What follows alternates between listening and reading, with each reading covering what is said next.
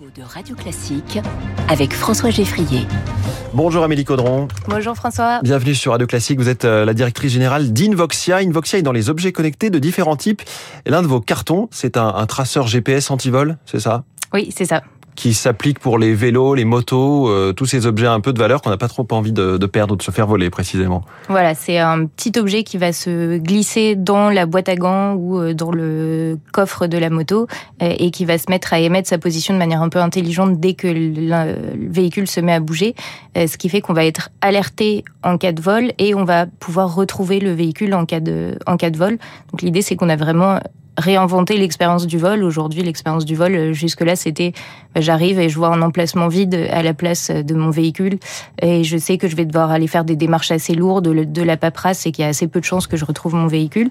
Bah, là, en fait, on transforme l'expérience du vol avec vraiment une possibilité d'agir, d'intervenir tout de suite, de prendre en flagrant délit un voleur en train de, avec une pince monseigneur, euh, d'avoir euh, des courses poursuites avec la police et puis de retrouver son véhicule. Mais vous dites ça presque avec une pointe d'excitation positive dans la voix, quand on dit transformer l'expérience du vol et la course poursuite avec euh, le voleur, ce qui n'est pas forcément euh, euh, facile ou, prudent.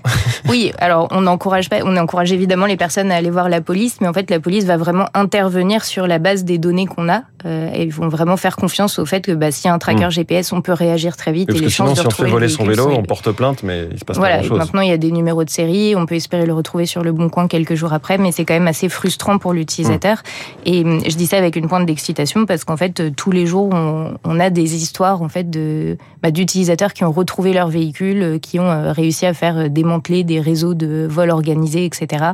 Et, et, voilà, et qui vont en parler énormément autour d'eux. Donc le bouche à oreille, ça, ça a été un, un, vecteur très important pour se faire connaître à un moment où la catégorie tracker GPS c'était pas encore hmm. très connue en dehors de l'armée. Et je me demandais pourquoi c'était spécifiquement pour les motos, les vélos, et pourquoi éventuellement tout type d'objet, un sac à main. Alors, on a on a des utilisateurs qui sont très créatifs. Hein, hmm. Donc, euh, en vous, fait, vous euh, ciblez particulièrement ce type d'usage et d'objet bah, en fait, quand on a sorti le produit, on savait pas trop. Enfin, on l'a un peu annoncé comme, bah voilà, c'est un tracker GPS qui va servir à suivre des choses, et on s'est aperçu très vite que 80% des gens l'achetaient pour euh, pour leur véhicule. Donc, on a vraiment orienté à la fois le discours et puis le produit. Même, on a développé des fonctionnalités, dont une alerte, un détecteur de mouvement qui permet d'être alerté et de réagir très rapidement au cas où quelqu'un est en train de bah, de toucher, de faire euh, bouger la moto, hum. euh, ou même de la renverser. Il y a une alerte s'il y a un changement d'inclinaison, parce que ça peut abîmer le moteur. Euh, donc, euh, donc voilà, on a compris qu'autour du véhicule, il y avait vraiment des choses à construire.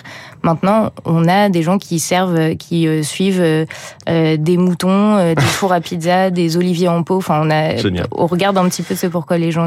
Enfin, voilà, c'est tout ce qui peut se faire voler ou se perdre. Quoi. Alors, un autre axe fort de vos développements, la santé animale, avec un, collier pour chien très technologique. Euh, il y a un GPS là aussi pour pratique pour ne plus perdre son chien, mais il y a aussi un suivi d'activité cardiaque et j'ai appris que les chiens étaient très compliqués à, à, à suivre en consultation. Pour, euh, ils sont très stressés en fait. Oui, oui, c'est ça. Euh, donc il y a le fil rouge effectivement du GPS et on a eu cette. Euh, voilà, pour résumer, on est une entreprise qui a une très bonne capacité technologique pour faire des objets, enfin connectés complexes qu'on développe de A à Z et qui embarquent des algorithmes d'intelligence artificielle. Donc on a une équipe qui fait ça depuis 2015 euh, et, et donc on s'est aperçu qu'on pouvait, enfin capturer la fréquence cardiaque et la fréquence respiratoire et on a travaillé avec des un peu des stars vétérinaires cardiologues qui nous ont aidés à monter un petit peu en compétence sur le sujet effectivement, en fait, il y a quasiment 10% des chiens qui ont des problèmes cardiaques et qui vont souvent rester silencieux jusqu'à ce que ce soit trop tard et que le chien rentre dans un épisode qui est très grave qui s'appelle l'insuffisance congestive, mmh. euh, l'insuffisance cardiaque congestive.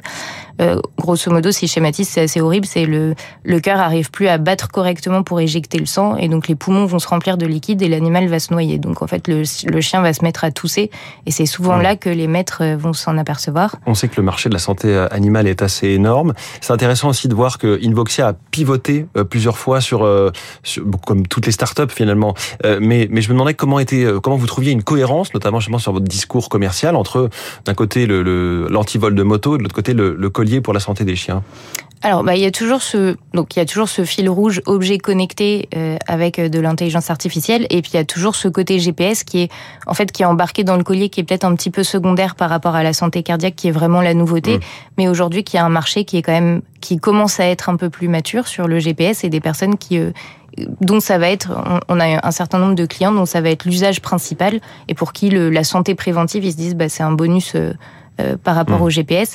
Et il y en a d'autres qui ont vraiment un animal malade et là qui vont se dire bon le GPS c'est un bonus par rapport à ce que je vais chercher. Euh, mais en termes de, enfin effectivement il y a, y a, vraiment un mouvement euh, dans l'histoire l'histoire de l'entreprise qui a eu pas mal d'activités différentes, qui a même un labo d'innovation donc qui est accentué un peu. Enfin on a travaillé sur des rasoirs, on a travaillé sur des montres de luxe, etc. Mmh. mais il y a toujours ce fil rouge, voilà donc hardware complexe, intelligence artificielle et puis cette capacité à créer du service sur la base des données qu'on collecte. Amélie Caudron, euh, si on parle un mot de votre parcours, vous êtes une tête bien faite, vous avez fait l'école centrale, vous parlez suédois et d'autres langues, vous faites aussi l'illustration, de l'animation 3D, des, dessins animés pour des, des, marques de vêtements. Et à 30 ans, vous avez pris la tête de cette entreprise, Invoxia, ce qui est à la fois normal dans la tech et à la fois jeune. Oui. Et, et, comment vous, euh, vous regardez pareil cette, euh, ce suivi de ce parcours? Alors donc euh, effectivement peut-être un profil un petit peu atypique euh, pour un profil de CEO, même si dans la tech il peut se passer beaucoup de choses. Il faut savoir que Invoxia est une entreprise qui a été cofondée par Eric Carrel, qui est un entrepreneur en série assez visionnaire, qui a aussi euh, fondé Weezings. Et moi j'avais nous en parler il y a quelques jours. Voilà, il était là il y a une semaine. Euh, moi j'avais fait une partie de ma carrière chez Weezings. J'ai fait trois ans sur la partie développement produit, euh, qui est vraiment une, une fonction qui me plaisait beaucoup pour le côté très bah, très touche à tout et où, où je pouvais faire preuve de créativité, qui est peut-être un trait euh, un peu typique de mon parcours. Euh, et euh, en fait, j'ai rejoint Invoxia justement pour piloter cette partie développement produit au début des trackers et donc mieux comprendre l'utilisateur, replacer le, enfin voilà, le besoin utilisateur au centre de ce qu'on cherchait à résoudre comme problème. Et, donc Eric m'a proposé en fait au, moment du départ du CEO de prendre de prendre la relève. Et donc je pense que c'est un peu caractéristique aussi de bah voilà, c'est un peu la même chose chez Weezings. Il fait vraiment confiance à des personnes jeunes euh, euh, qui derrière bah, se démènent pour, euh, pour essayer d'être à la hauteur de, de ce geste. Merci beaucoup Amélie Caudron, la directrice générale d'Invoxia, ce matin dans Comment j'ai réussi en direct sur Radio Classique. 6h45, on va reparler des chiens tout de suite. Peut-on les amener avec soi au travail?